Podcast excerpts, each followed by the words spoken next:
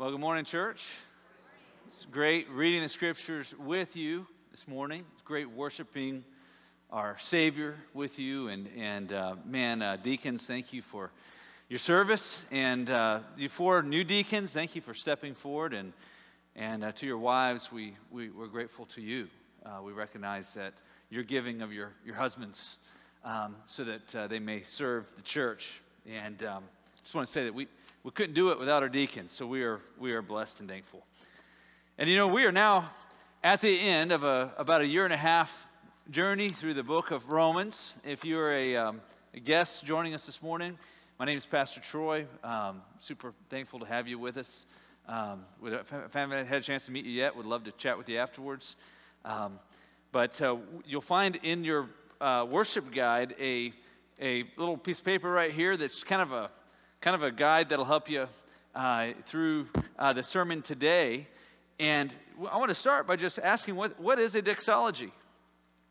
That, that's what we just read together uh, a doxology, the very end of, of this letter. Well, the, the word doxology simply means literally a word of glory. And it's an expression of praise to God.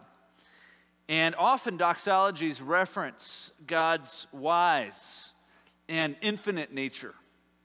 Uh, c- consider this doxology in, in Timothy, 1 Timothy 1.17. And I have to just read this in the King James here. It says, Now unto the King, eternal, immortal, invisible, the only wise God, be glory and honor forever and ever. Amen. Now that, now that word of glory wasn't at the end, but often you find doxologies at the ending of a letter. So Peter and Paul sometimes use doxologies. Um, some of the Psalms have doxologies as well. And um, in this doxology, what we see here is a recap of key themes uh, that, that we, we, find in the actual letter uh, uh, uh, that Paul wrote to the Roman church. Now, now, good teachers will often tell you at the beginning, before they actually teach something, they kind of tell you what they're going to teach. And then they, they teach it. And then at the very end, they, they tell you what they taught, right? So that you can remember um, something, hopefully. And that's what Paul does here. So I want you to just notice here, real quick, uh, the similarities in the doxology, the, the ending or the conclusion of this, of this very long masterpiece of a letter, to the introduction. And so I've printed both out in your the front of your worship guide here to make it a little easier so you don't have to flip back and forth. But the, there's a number of similarities in the very first five verses of, of this letter to the, the last three verses of this letter.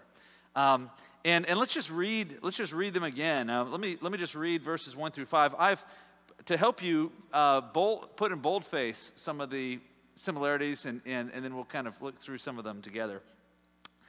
So, this is how the, the, the, letter begins. Paul, a servant of Christ Jesus, called to be an apostle, set apart for the gospel of God, which he promised beforehand through his prophets in the Holy Scriptures, concerning his Son, who was descended from David, according to the flesh, and was declared to be the Son of God in power, according to the Spirit of holiness by his resurrection from the dead, Jesus Christ our Lord, though, through whom we have received grace and apostleship to bring about the obedience of faith for the sake of his name among all the nations. All right? So, having remembered that, let's read again our doxology here. Now, to him who is able to strengthen you according to my gospel and the preaching of Jesus Christ, according to the revelation of the mystery that was kept secret for long ages, but has now been disclosed and through the prophetic writings has been made known to all nations according to the command of the eternal God, to bring about the obedience of faith. To the only wise God be glory forevermore through Jesus Christ. Amen.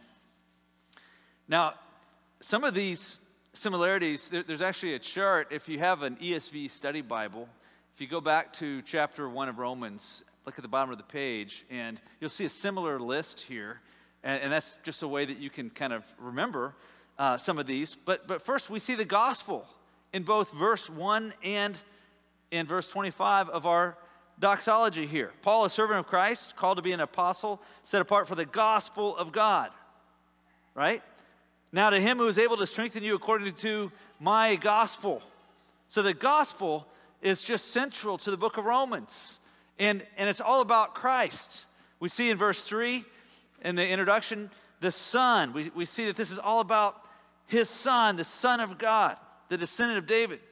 And in verse 25, we see in the doxology, we see Christ Jesus, according to the preaching of Jesus Christ. We also see a reference to the scriptures through his prophets in the Holy Scriptures, verse 2. And then verse 26 of our doxology, he refers to the prophetic writings. And we see the end, that the purpose of the gospel is to bring obedience of faith among the nations. We see that in the introduction, verse 5, and we see that in verse 26. And we see that all of this is to the end of the glory of God. That, that's the end of mankind. That's the purpose. That's our purpose statement in life. Um, we see this ascription to the glory of God in the introduction for the sake of his name. And then here we see the very ending of the letter, verse 27 the only wise God, to the only wise God, be glory forever. So that, that was just a, a sampling of, of these key themes that we see throughout Romans, that we see both in the, the introduction and now in our doxology. And before we look a little deeper at several of these themes, I, I just want to um, say that, you know, sometimes we might confuse a benediction with a doxology. So, a, a benediction is a, a blessing to people. And, and some, some of Paul's letters end with benedictions. In fact, we have a benediction at the end of chapter 15. If you look at 15, verse 33, Paul writes, May the God of peace be with you all. So that's a benediction, that's a blessing. And, and it's a good thing to pray blessings uh, over one another. Uh, parents, I hope that you bless your children. When you put them down to sleep at night, maybe you pray for them. Uh, pray a blessing over your children. There, there's power in that. But a doxology is a blessing as well, but it's a blessing to God, right? An ascription of praise to God. And that is just fitting for the end of a book or a letter that is all about God. The, the actual word God is, appears 153 times in these 16 chapters of Romans. This is a God centered book. And a, and a God centered life is a blessed life. You know, a self centered life is not. Um, self centered people are miserable in the end, right? It leads, you know, looking in the mirror too long just leads to misery. So maybe you're feeling miserable this morning. Let me encourage you as we go through this message here look up. Look up and consider how worthy God is of your affections, of your heart. And, and so Paul ends with a blessing to God but it's also a blessing for us. I see a blessing in this doxology. And, and so that's really the first point here, in which Paul says, Glory to God who strengthens us. That's, that's a blessing for us. Now, to him who is able to strengthen you according to my gospel and the preaching of Jesus Christ. I don't know about you this morning. Maybe you need to be strengthened. Maybe you need some strengthening training. I know that I do. I need His strengthening. And so, the same word, strengthen, that's used for strengthen here, that same Greek word, is the, the word that is used in the book of Acts when, when Paul and Barnabas go back and visit the churches that they planted to strengthen them. Okay? And, and, and we see several different places throughout Acts where Paul is God is using him to strengthen people and, and souls and churches. That's the same word that we have here. Uh, in Acts 15, verse 21, we read that when they had preached the gospel to that city and had made many disciples, they returned to Lystra and to Iconium and to Antioch, strengthening the souls of the disciples, encouraging them to continue in the faith. That, that same word for strengthen is, is it could also be translated establish. So, so Paul writes to the church uh, to the Colossians, to the church at Colossae.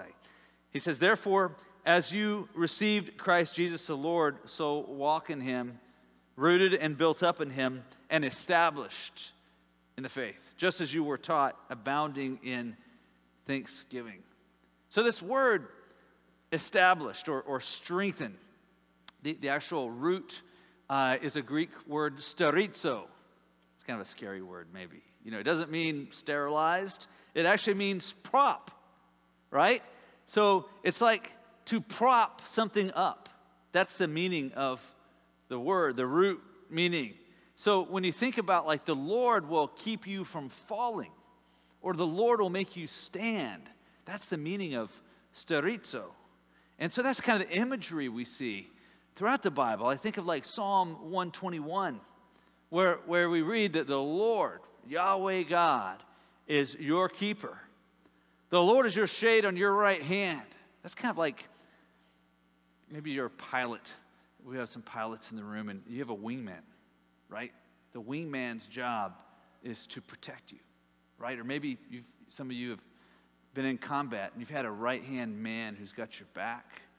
Uh, hopefully, all of you who are married know the meaning of that. Um, your spouse has got your back. Well, the, that, that's the idea here. And, and, and, and, and the Lord is the one who has our back, according to Psalm 121. And then we see some interesting imagery. We don't have time to get into all the roots of it today, but hang on to your questions because in a, in a couple months, uh, as we go through the Psalms, we're going to spend some time going through some Psalms. I hope for us to be able to spend a, a sermon on Psalm 121, and I'll get into some of the etymology and some of the Hebrew background that might help you get some of this. But, but here it says, The sun now shall not strike you by day, nor the moon by night. I think that's a reference towards God's physical strengthening or, or protection of his people and even his mental strengthening, mental protection of, of our minds, right? Um, and then it says, The Lord will keep you from evil, He will keep your life. Another, another way of translating that Hebrew word for life, suke, is soul. He will protect your soul. So we see here this idea of spiritual strengthening, God keeping us from falling. You know, Psalm 121 is a, a, psalm of ascents. It was a psalm sung during journeys. So the idea here is hey, folks are climbing through difficult terrain, climbing rocky hills, right? And, and it's the Lord that's keeping them from stumbling. And so maybe you need spiritual strengthening, maybe you need physical and mental strengthening, but, but the greatest of these is spiritual strengthening. And so, this concept of, of the Lord strengthening us is, is what Paul meant when he wrote to the Philippians and said, I'm sure of this that he who began a good work in you will bring it to completion at the day of Jesus Christ. In other words, he's going to keep you going. If you stay rooted and dependent on him, he's not going to let you slip away, he's not going to let you fall away. John Stott, he's now with the Lord, wrote this. He said, Paul himself uses the verb in his letters, talking about sterizo, in relation to making Christians firm, strong, and stable, whether in their faith against error, in their holiness against temptation, or in their courage against persecution. How does the Lord strengthen us? Well, it's according to my gospel and the preaching of Jesus Christ. So cling to Jesus. Look to Jesus. Do, do you need strength this morning? Do you need strength this coming week for what you're going to face? Well, meditate on Christ. Maybe you're, maybe you're stumbling. Maybe you're, there's a besetting sin or a temptation that you're facing. Well, read, let me encourage you to read the Gospel of John this week and really spend some time thinking about all of those words in red, if you have one of those Bibles. If not, Pay attention to what Jesus says because he talks a lot in the Gospel of John. There's a lot to meditate on. Are, are you struggling with a tough decision? Maybe you're just not sure whether you're supposed to hang a right or a left, or maybe you're between a rock and a hard place. And it just doesn't seem to be a good answer. Well, stop and think after you have read the book of John, what would Jesus do? It's not a cliche, that's a very good question for us to think about all the time. What would my hero Jesus do in this situation? Are you depressed? Well, fill your mind with worship. Start, and that may be hard to do because when we're depressed, we're often we often don't have a gaze that's upward, do we? Right? Um, so start with thanks to God for what you can't, what you know to be thankful for, even if you don't feel it yet. Be thankful. Make that a discipline, and it'll begin to flow into, into worship. So let's glorify God along with Paul, who strengthens us, who makes us stand, who keeps us, and gives us the assurance that if we're genuinely in Him, He will not allow us to fall. But we also see something that's kind of interesting here in this text, and that is glory to God for His unfolding mystery. There's another interesting word, mystery, uh, mysterion in the original language. So Paul continues and says in, in the second part of verse 25, according to the revelation of the mystery that was kept secret for long ages, but has now been disclosed and through the prophetic writings has been made known. Well, what is this mystery that Paul's talking about here? Uh, John Stott describes it. He says it's a truth or a cluster of truths hidden for long ages past, but now revealed. But specifically, what, what is this mystery? You know, when you read the book of Ephesians, a shorter letter that Paul wrote to another church, he uses that word mystery a whole lot. And now here we have at the end of, of Romans, he, he's talking, he's giving God glory for the unveiling of a mystery. Well, here's my best stab at it for you. Um, for, for ages, that would be for a very long time, the angels wondered how God would accomplish his plan for planet Earth. Now, think about it. Out of all of God's wondrous creation, God created this one speck of dust, right? Out of billions of planets, right? Billions of galaxies with hundreds of millions of planets. I mean, numbers that we can't even ima- you know, imagine. There's this one tiny, you know, planet called planet Earth. And yet we see through the revelation of Scripture that this is a very special place. And of course, the more we look at telescopes and, and, and, look at other places, we realize how special and beautiful this particular planet really is. But what makes this planet so special, because we have no idea what all is out there. I mean, maybe there's other planets that are more geographically or geologically interesting than Earth. We don't know. But what we do know is here on this planet, God created creatures in his own image. He didn't make angels in his own image. Angels are wondrous beings. In many ways, we might think superior to us in terms of what they can do. And yet, he made us in his own image. And so, in this sense, we are actually higher than the angels. And he gave human beings free wills. In other words, and what I mean by that, and we could spend a lot of time talking about what does freedom of the will actually mean? Is it libertarian freedom or is it freedom of inclination?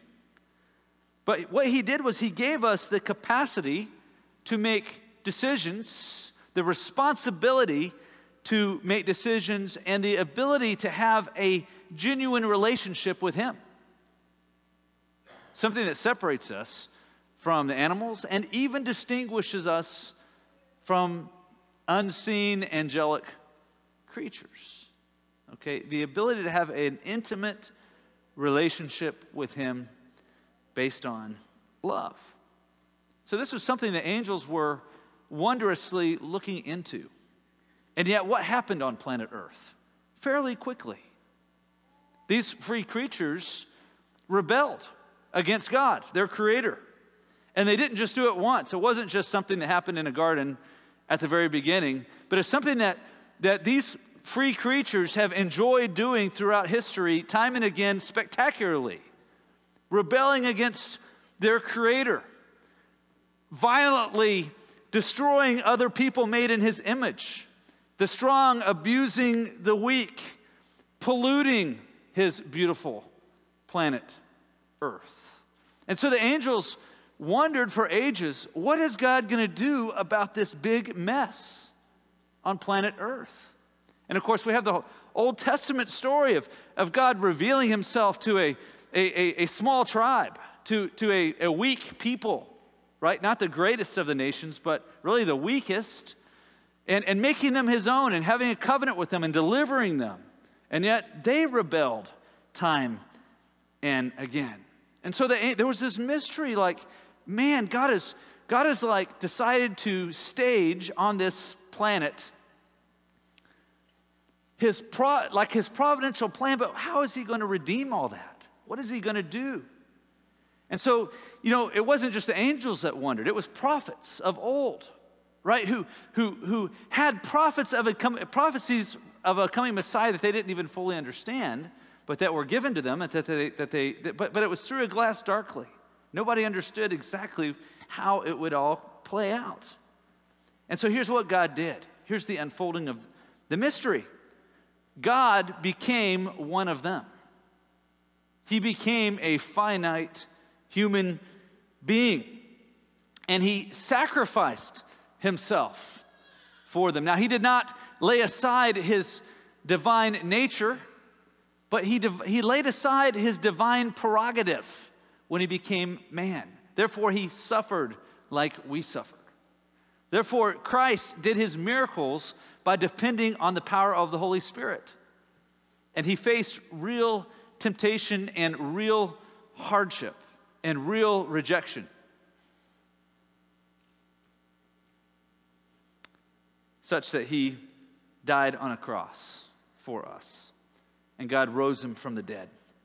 So, Colossians, in Colossians, Paul says, to reach all the riches of full assurance of understanding and the knowledge of God's mystery, which is Christ, in whom are hidden all the treasures of wisdom and knowledge.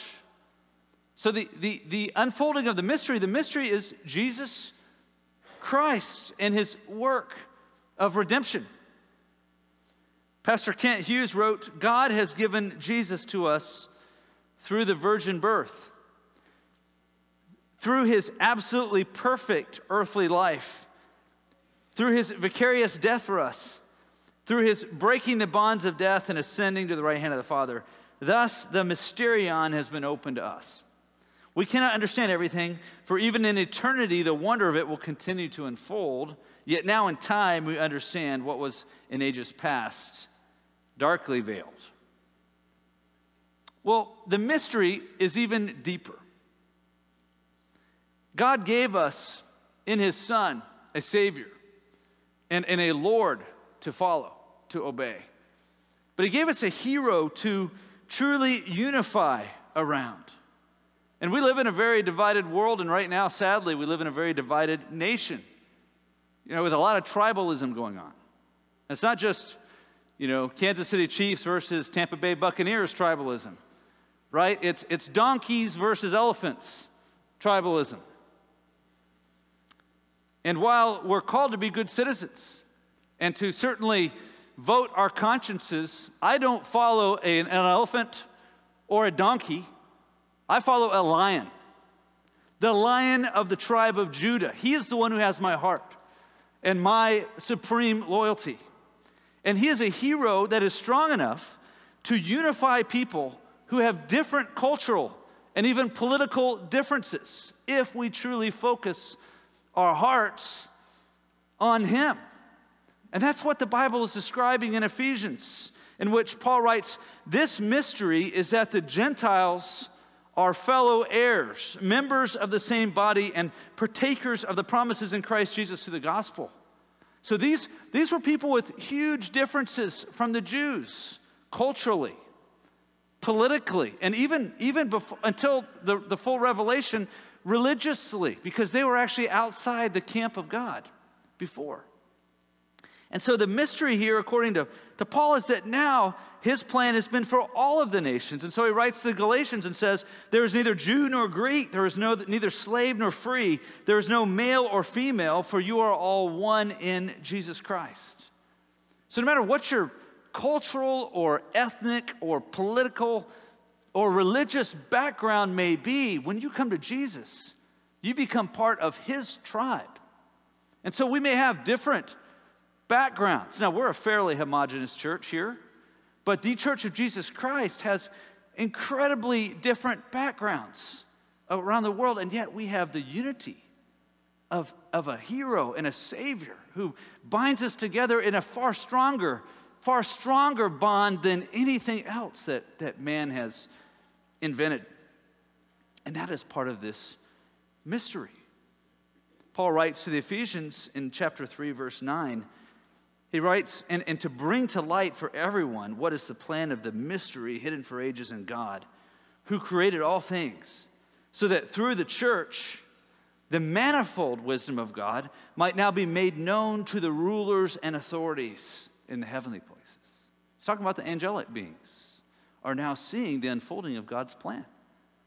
That, that God has a people from every tribe, tongue, and nation. So there, there, there are Iranians who love Jesus, who have more heart in common with you and me than maybe our next door neighbors who don't know him.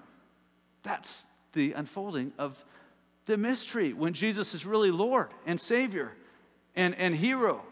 We can worship with, with Africans and, and Asians and, and, and people from every background.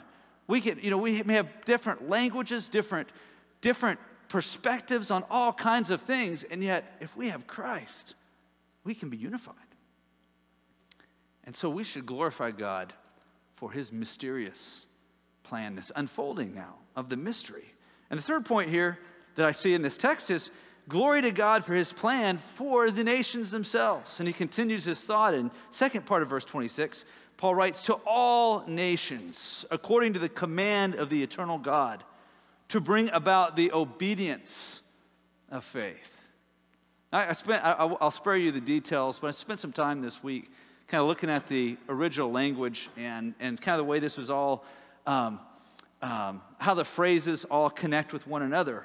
Uh, this is not actually an easy text to diagram if you, if you try to do that. And actually, usually I prefer the ESV over the NIV, but on this one, I actually kind of think the, ES, the NIV is a little more clear with the original idea here. So the NIV says, by the command of the eternal God, so that all the Gentiles or all the nations might come to the obedience that comes from faith.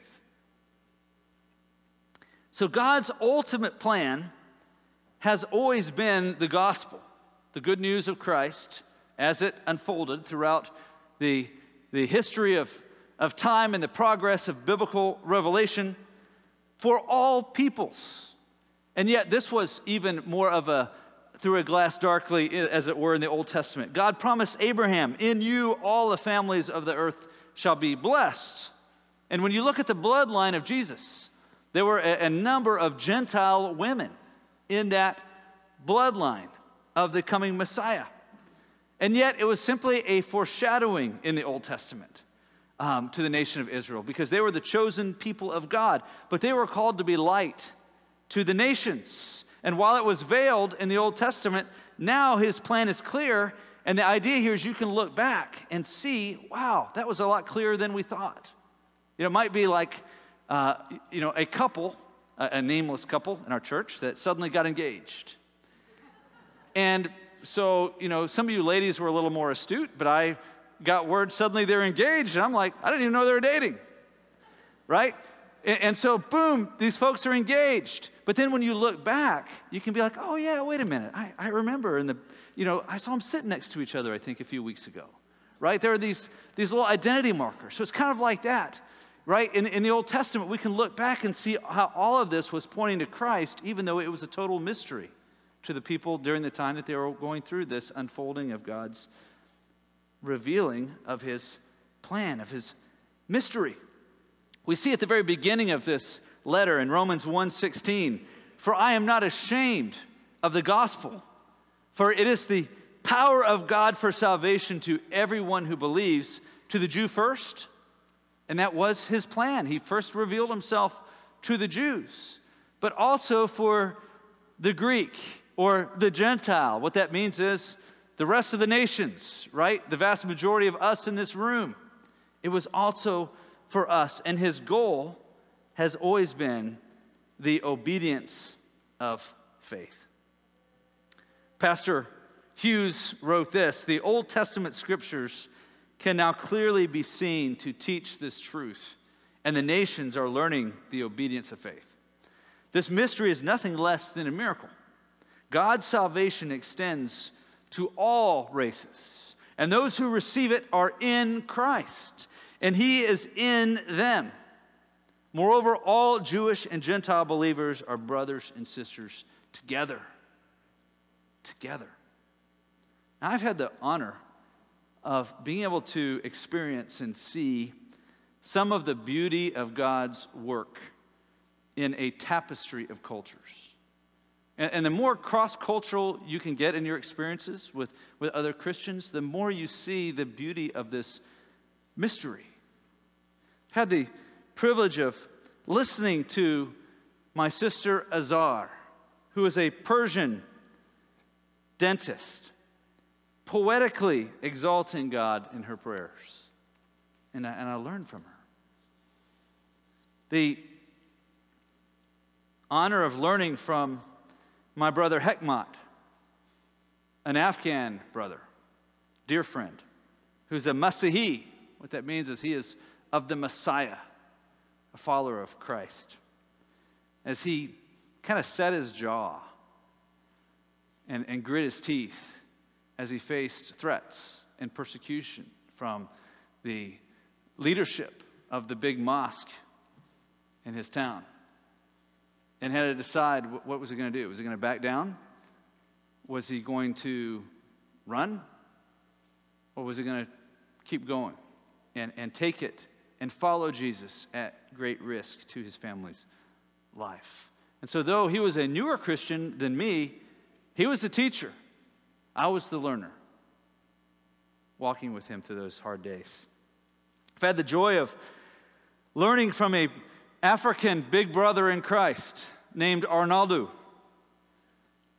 This man had a 10th grade education and yet was a trained surgeon. Had been mentored in surgery by a general surgeon, such that he was licensed to perform a number of surgical operations on his own in a hospital in Mozambique. Um, my mentor, Dr. Charles, says that he could be a vascular surgeon here. He was so talented. But he was also a skillful expositor of God's word. I remember listening to him. My Portuguese wasn't perfect, but listening to him preach in Portuguese and learning God's word from his preaching, but even more, learning about my Savior Jesus from his example. Every night he would read the Bible to his wife who was not a Christian, she was a Muslim. And she would turn and face the wall so she could keep up the, the honor of her family, her Islamic family. But he knew she was listening still. Every night for years, he read the Bible to her. I remember learning from my brother Basilio Dignadisi in the Philippines as we were huffing it up, jungle mountains in Mindanao, trying to get to the gospel to the next village. And Basilio would look over me at me, and I was worried that he was going to have a heart attack, to be honest. He had a very bad diet. He absolutely loved uh, to eat pig fat. And I actually, my dad actually sent me uh, heart medicine that we had him on because he nearly had several heart attacks as we were hiking through these mountains. And uh, there was a time when he was laying under a, a tree, and I thought that was it. Uh, we're going to lose him. And he got back up on his feet and kept hiking eventually. But Basilio would look at me and he would say, Troy, buddy, we evangelists, where he leads, we will follow. What he feeds, we will swallow. yeah, that's right. And, uh, you know, we ate all kinds of stuff together. But his heart for the gospel, I was learning from this man.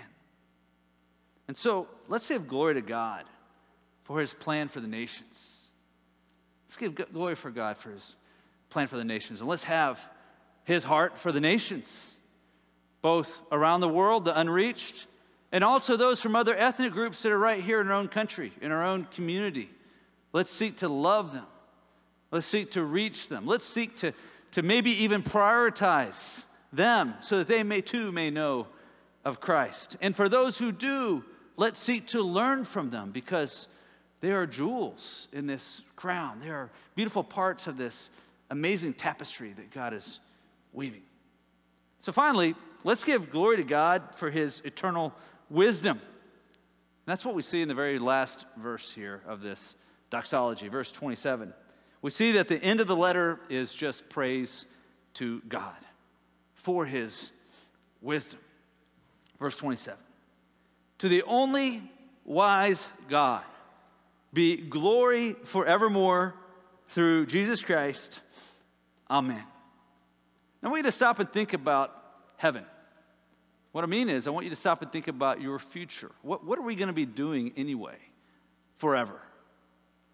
Well, there's plenty that we don't know, um, but there's plenty that we do.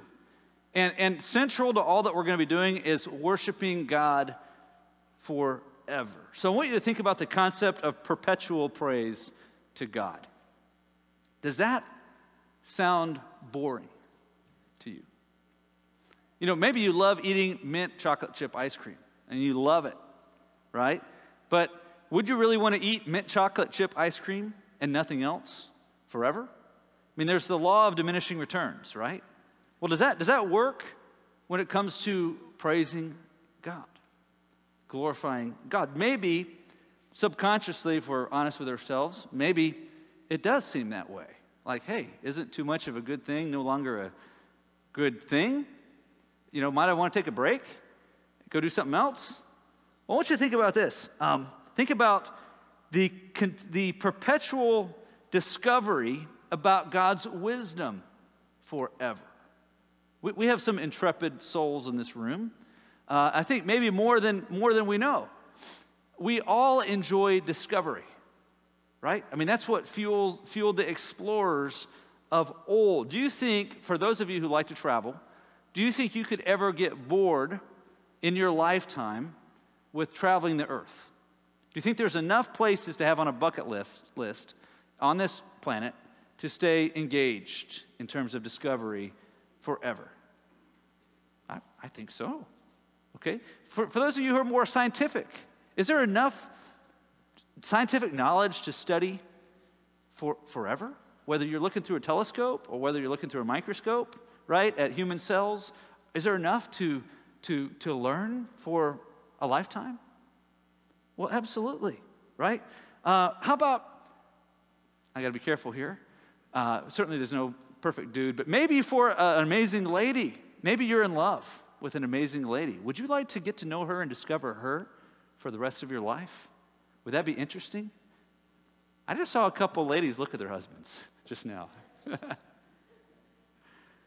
well, the truth, the answer to these questions is no. Imagine exploring the universe.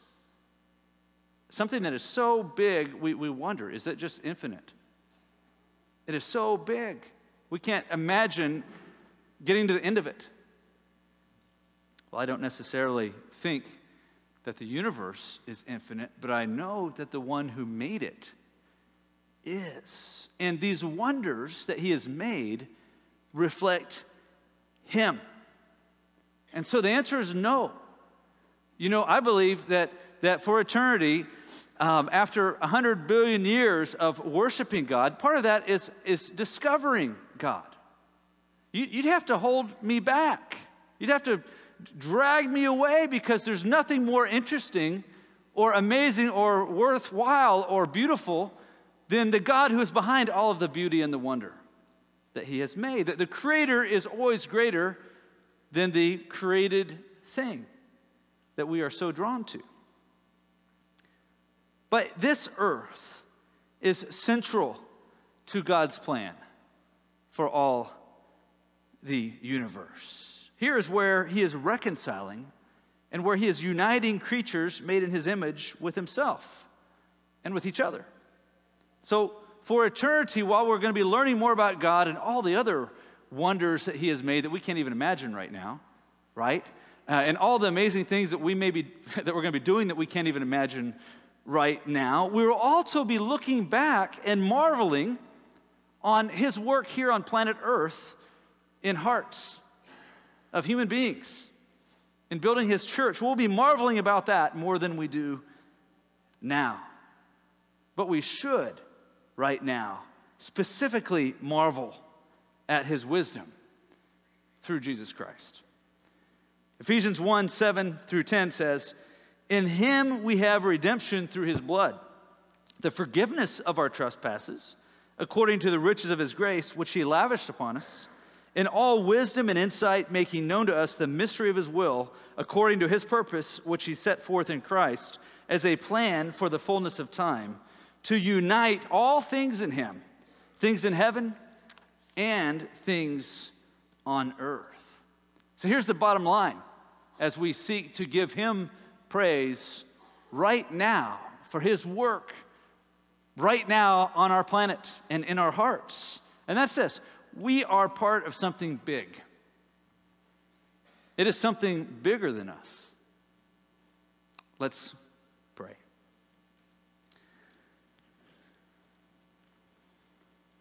Heavenly Father, I pray that you would tune our hearts to truly praise you as we prepare our hearts for a time of communion, a time in which we unite in spirit with Christ and with his people, our sisters and our brothers throughout the people groups of the earth. I pray that you would give us a vision of Christ.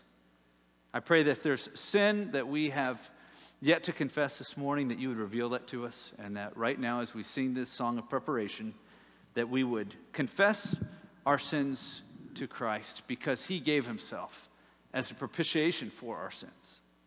Lord, give us a, a heart for you that would eclipse all else and that would minimize all of the troubles and the worries that we have right now. Lord, I pray that you would make your kingdom come on earth as it is in heaven. In Christ's name I pray. Amen.